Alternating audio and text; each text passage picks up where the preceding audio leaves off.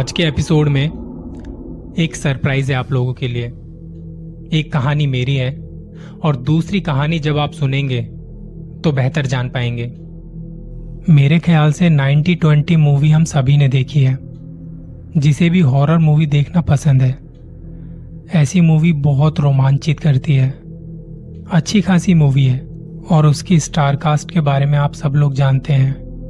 लेकिन जब एक मूवी बनती है तो उसमें और भी कई सारे लोगों की मेहनत होती है जो पर्दे के पीछे से अपने काम को अंजाम देते हैं। ऐसे लोगों का काम सुबह से शुरू हो जाता है। उन्हें जाके वहाँ सेट देखना होता है, लाइट्स देखनी होती है और भी ना जाने कितने ही काम वो लोग करते हैं। कई बार करते करते रात भी हो जाती है। ऐसे लोगों को कभी इतना क्रेडिट नहीं मिलता क्योंकि वो पर्दे के पीछे से रहते हुए सब संभाल लेते हैं।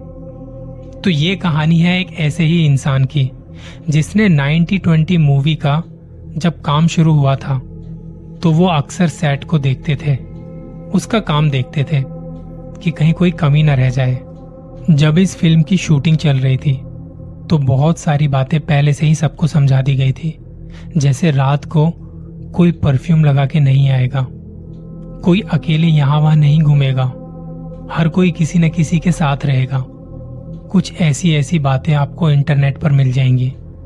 लेकिन जो कहानी अब मैं आपसे शेयर करने वाला हूं वो आपको कहीं नहीं मिलेगी।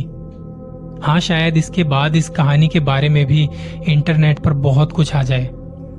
खैर, तो जब इस फिल्म की शूटिंग चल रही थी तो ये आदमी जो सेट देखने का काम करता था, मैं उसका नाम नहीं बता सकता, इसके लिए माफी चाहूंगा।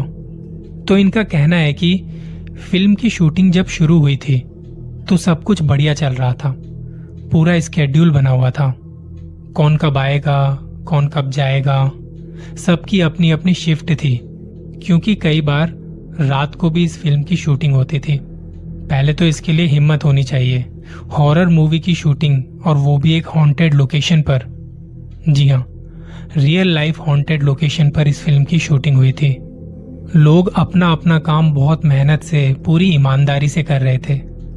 तो इस आदमी का कहना है जब इस फिल्म की शूटिंग को 12 दिन हो गए थे और 13वें दिन की शूटिंग जब कंप्लीट हुई तो 12 दिन तक तो सब कुछ नॉर्मल सा था, जैसे हर मूवी में शूटिंग के दौरान होता है।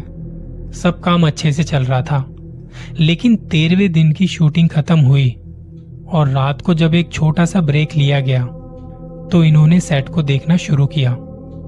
वो कुछ चेक कर रहे थे क्योंकि उन्हें कुछ अजीब और अलग सा लगा। जब अच्छे से पूरा सेट चेक किया तो इन्हें तसल्ली हुई कि हाँ, अब सब ठीक है, तो जाके जान में जान आई। इन्हें लगा कि इनका वहम है।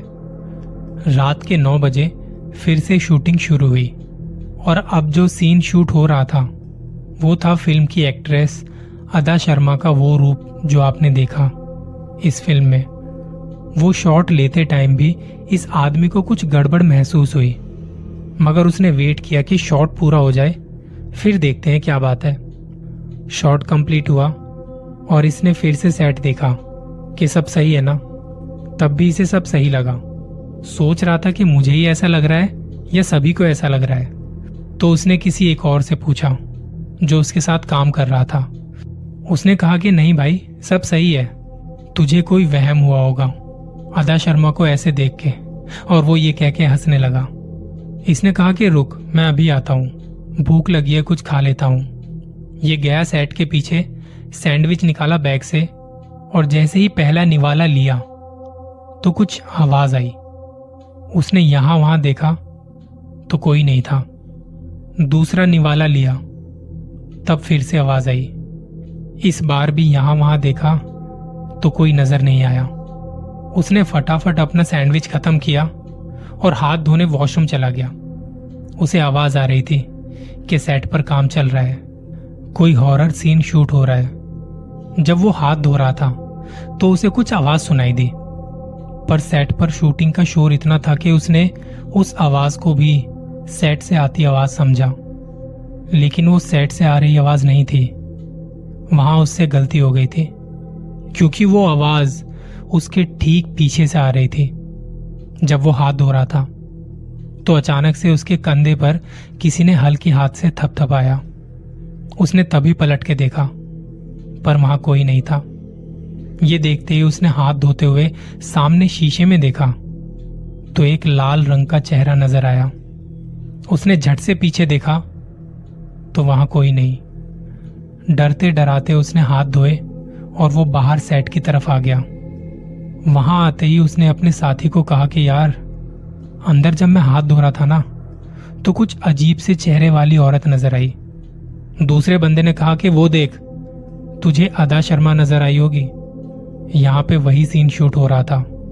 सारे कांप रहे थे। उसके मेकअप आर्टिस्ट ने उसकी तरफ देखने से भी मना कर दिया था। बड़ी मुश्किल से उसका मेकअप हटाया है, वरना तो रात में उसे खुद नींद नहीं आती। चल भाई, अब कल शूटिंग है, सेट देख के आते हैं और एक बार लाइट वगैरह भी चेक कर लेते हैं। जब ये सेट देखने गया और लाइट वगैरह चेक की तो उसके कान के पास एक आवाज सुनाई दी, जैसे कोई कुछ गुनगुना रहा हो। पर ज्यादा ध्यान ना देते हुए पहले उसने अपना काम खत्म किया और लगा कि नींद आ रही है शायद मुझे, तभी ऐसा ऐसा लग रहा है। अब ये लोग जहां शूटिंग कर रहे थे तो वहीं पर सबके सोने और रहने का इंतजाम भी किया गया था। अपनी शिफ्ट करके और काम खत्म करके चला गया सोने के लिए। रात के 11 बज चुके थे और सुबह 10 बजे से कुछ और भी सीन शूट करने थे। इसके लिए इन्हें पहले ही उठना था ताकि सेट और लाइट चेक कर सकें। जब कोई फिल्म बनती है तो सेट पर बड़ा खर्चा होता है, बड़ी बड़ी लाइट्स और कैमरा, तभी सारी चीजों को बड़े अच्छे से और संभाल के रखा जाता है। इसलिए इन्हें शूट से पहले और बाद में इन्हें चेक करना होता है। तो रात के 11 बजे आके वो सोने चला गया, जहां और भी लोग थे। एक कमरे में कुछ 6 लोग थे। कोई बेड पर सो रहा था तो कोई नीचे गद्दा लगा के सो रहा था। रात को 1 बजे के आसपास इसे किसी के चिल्लाने की आवाज आई और ये फौरन उठ गया। आवाज ऐसी जैसे कोई किसी को कोई चोट आई हो और वो दर्द से तड़प रहा हो। उसने बाहर आके देखा तो वो आवाज सेट की तरफ से आ रही थी। वो सेट की तरफ जाने लगा। मन ही मन ख्याल आ रहे थे कि कहीं कोई वहां गिर विर ना गया हो, किसी को चोट ना लग गई हो, और इस टाइम वहां कौन होगा, ऐसे ऐसे ख्याल उसके मन में आ रहे थे। जैसे जैसे वो सेट की तरफ जा रहा था वो आवाज तेज होती जा रही थी। आगे पीछे देखते हुए, यहां वहां नजर घुमाते हुए जब वो सेट की तरफ पहुंचा, सेट पर पहुंचा, तो वो आवाज बंद हो चुकी थी। वो चीजों को देख रहा था। वहां लाइट भी बंद थी, बस हल्की सी रोशनी थी।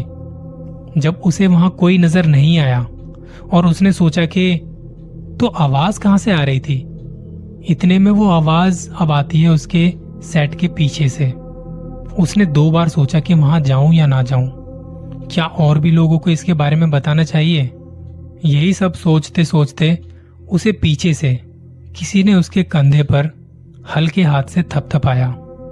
झट से पीछे देखा तो वहां कोई नहीं था और वो आवाज अब बंद हो चुकी थी। वो अब डर रहा था कि ये सब क्या हो रहा है। तभी उसके पैरों पर उसे कुछ महसूस हुआ। अंधेरा घना था। किसी के हाथ उसके पैरों से होते हुए धीरे धीरे ऊपर की ओर आने लगे, जैसे कोई उसके पैरों को पकड़ के उसके घुटनों तक, फिर उसकी जांघों तक, उसकी छाती तक और फिर उसके गले पर आकर रुक गए। इस वक्त वो इतना डर चुका था कि वो चाहकर भी चिल्ला नहीं पा रहा था। उसकी आवाज तक नहीं निकल पा रही थी। उसका शरीर बुरी तरह से कांप रहा था, खुद को झटक रहा था और देखते ही देखते किन्हीं 2 हाथों ने उसे जकड़ लिया था और उसके कानों में कुछ गुनगुनाने की आवाज आई। समझ नहीं आ रहा था कि क्या गुनगुना रही थी वो औरत। धीरे धीरे उसके पीछे से वो सामने आने लगी और जब वो सामने आई, उसका चेहरा देख के इसकी आंखें फटी की फटी रह गई। उसका चेहरा बिल्कुल वैसा ही था जैसा फिल्म की शूटिंग के दौरान आदा शर्मा का मेकअप था। उसी तरह से देख रही थी, उसी तरह से वो हंस रही थी और ये सब देख के वो अब बेहोश हो चुका था। सुबह जब बाकी लोग वहां आए शूटिंग के टाइम, तब उसे लेटा हुआ देखा और उसे जगाने की कोशिश की। उसके चेहरे पर पानी छिड़का, डॉक्टर को बुलाया। थोड़ी देर में उसे होश आया। जब वो होश में आया तो बाकी साथियों ने पूछा, तू यहाँ क्या कर रहा था? उसका सिर बहुत दुख रहा था। किसी को कुछ नहीं बताया कि वो यहाँ कैसे आया।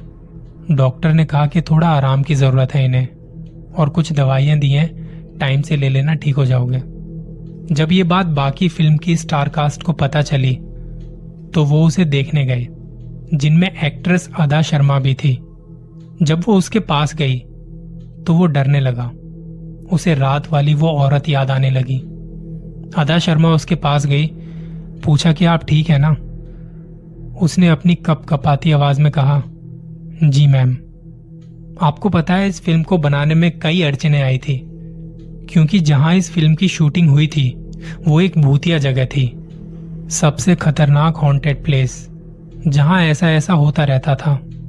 इतना सब होने के बावजूद भी फिल्म को कंप्लीट किया और लोगों को वो फिल्म पसंद भी आई। इस फिल्म से जुड़ी लोगों की अलग अलग और अपनी अपनी कहानियां हैं। कुछ कहानियां सामने आ जाती हैं, कुछ कहानियां पर्दे के पीछे ही छिपी रह जाती हैं। आपको इस फिल्म से जुड़ी और कोई कहानी पता हो तो जरूर बताना। ये थी पहली कहानी। दूसरी कहानी है दिल्ली के द्वारका के एक पीजी की कहानी, और जिनकी ये कहानी है वो कहानी आप उन्हीं की जुबानी सुनेंगे। तो मैं द्वारका में पीजी में रहती थी, कॉमर्स कॉलेज में। आर्किटेक्ट हूँ और मैंने गुरु गोबिंद सिंह यूनिवर्सिटी से अपना पढ़ाई किया है। तो मेरा कॉलेज सिंस द्वारका में था। I was having PG in Dwarka itself. तो मेरे पीजी के मैं टॉप मोस्ट फ्लोर पे रहती थी, और मेरे एडजेसेंट एक रूम था जिसमें सिंगल शेयरिंग पर एक लड़की जिसका नाम काजल था वो रहती थी। एंड उनका she was an aeronautical engineer, उसकी पढ़ाई कर रही थी। तो हम लोगों के बीच ना मेरे फर्स्ट ईयर से एक डील चल रही थी कि मैं अपने सोते टाइम उनको उठाकर सोती थी, बिकॉज हमारे प्रोफेशन में क्या है कि we have to wake up until late, ताकि हम अपने सबमिशंस कंप्लीट कर सकें। तो कभी 2 बज रहे, कभी 3 बज रहे, कभी 4 बज रहे, सोने का कोई टाइम नहीं था, क्योंकि अगले दिन सबमिशंस देने होते थे और उनको पढ़ाई करनी होती थी, काजल दीदी को। तो वो मुझे हमेशा बोल के सोते थे कि मैं कहा तू जब भी सोए मुझे उठाकर सोना, बीट संडे बीट मंडे, मुझे उन्हें उठाकर ही सोना होता था हमेशा। तो मुझे ना स्लीप पैरालिसिस बहुत फ्रीक्वेंटली होता है, पर ये पर्टिकुलर स्लीप पैरालिसिस जो मैं आप लोगों को बताने वाली हूँ ये मैं कभी नहीं भूल सकती। एक रात की बात है, मैं वही अपना काम वाम करके सोने के लिए चली गई, एंड उस दिन किस्मत बोल रहा क्या, मैं काजल को उठाना भूल गई उस दिन। और मेरा ना रूम कॉर्नर में था, तो मेरे पास एक एल शेप बालकनी थी जिसमें दोनों तरफ विंडोज थे। मैं पूरे कमरे की लाइट भी बंद कर देती थी, तो भी थोड़ी बहुत स्ट्रीट लाइट छन कर कमरे में आती थी। तो हमेशा कमरे में विजुअल वो रहता था, थोड़ा विजिबिलिटी रहता ही था मेरे कमरे में हमेशा का। तो उस दिन अचानक I just fell asleep while working, और लाइट साइड बंद भी कर दी, मुझे पता नहीं क्या हुआ, आई जस्ट फेल अस्लीप उस दिन। अब एकदम से मुझे एक फीलिंग आती है कि मुझे किसी ने पकड़ा हुआ है, और इतना बुरी तरीके से पकड़ा हुआ है कि मैं हिल नहीं पा रही हूँ। हिल तो छोड़ो, मैं कुछ बोल भी नहीं पा रही हूँ। The only thing that is movable into my body is मेरी आंखें। My eyeballs are moving. मैं करवट लेके सो रखी थी और मुझे लगता है मुझे किसी ने पीछे से पकड़ा हुआ है। मैं कोशिश कर रही हूँ, हिल रही हूँ, बट मैं नहीं हिल पा रही। बहुत कोशिश कर रही हूँ कि बस जो भी मुझे पकड़ा हुआ है मुझे छोड़ दे, मुझे यहाँ से भागना है। मुझे स्ट्रीट लाइट छन के अंदर कमरे में भी नजर आ रही है, वही नजारा जो मुझे रोज अपने कमरे में दिखता है आपको सोते टाइम। एग्जैक्टली वही सिचुएशन थी। मेरा दरवाजा और काजल का दरवाजा एल शेप में ही जुड़े हुए थे। मेरा दरवाजा खुलते ही नेक्स्ट डोर राइट साइड पे उनका था, और मुझे बस था कि मैं किसी तरीके से बस इस दरवाजे से बाहर निकाल के काजल का दरवाजा खटखटा सकूँ। मैं नहीं हिल पा रही हूँ, मुझसे हिला नहीं जा रहा है। कुछ करके बस मैंने बहुत ताकत लगाई, and I was able to get out of that, और मैं अपने डोर की तरफ भागती हूँ। मैंने जैसे ही डोर का नॉब घुमाया, मेरी टांग किसी ने पकड़ ली और वो खींच रहा है मेरी टांग को। Something is pulling me back. मैंने फिर भी उसको छुड़ाया और काजल का दरवाजा बहुत जोर जोर से खटखटाना शुरू कर दिया, और टाइम लगभग 2:30, 3 ही बज रहा था, जो कि हमेशा वही बजता था जब मैं उसको उठाती थी। अब वो बहुत नींद में बेचारी हमेशा मेरे पास उठ के आती थी, वो आंख मसलती हुए से उठते हुए आती थी हमेशा मेरे पास कि अच्छा मैं उठ गई हूँ, जो भी है। मैं उसके पास गई, मैंने दरवाजा खटखटाया 4-5 बार। वो आई, अपना बेड से उठकर आई होगी, उसने टाइम लिया आने का मेरे पास, और मेरा दरवाजा दिख रहा है मुझे खुला हुआ। मुझे अभी भी अपने रूम के वो खिड़कियाँ दिख रही हैं, वो लाइट्स दिख रही है, मेरा बेड दिख रहा है, दरवाजा हल्का सा खुला है, फैन चल रहा है, और मैं घबराई हुई हूँ। जैसे ही काजल दरवाजा खोलती है, मेरे पास ऐसी थी काजल रूम में, मतलब I am trying to explain to her कि काजल रूम में कोई है और मुझे ऐसे देख रही है कि आंख मसलते है और मैं आवाज नहीं आ रही है, मुझसे सांसें नहीं ली जा रही हैं। मुझे एकदम से वो देखते हुए बोलती है, क्या तू उसी आदमी की बात कर रही है क्या जो हर रोज रात को 3 बजे तेरे कमरे में येलो पैंट्स पहन कर आता है। बस वो एक मोमेंट था जब मुझे भयानक वर्टिगो हुआ और मेरी आंख खुल गई।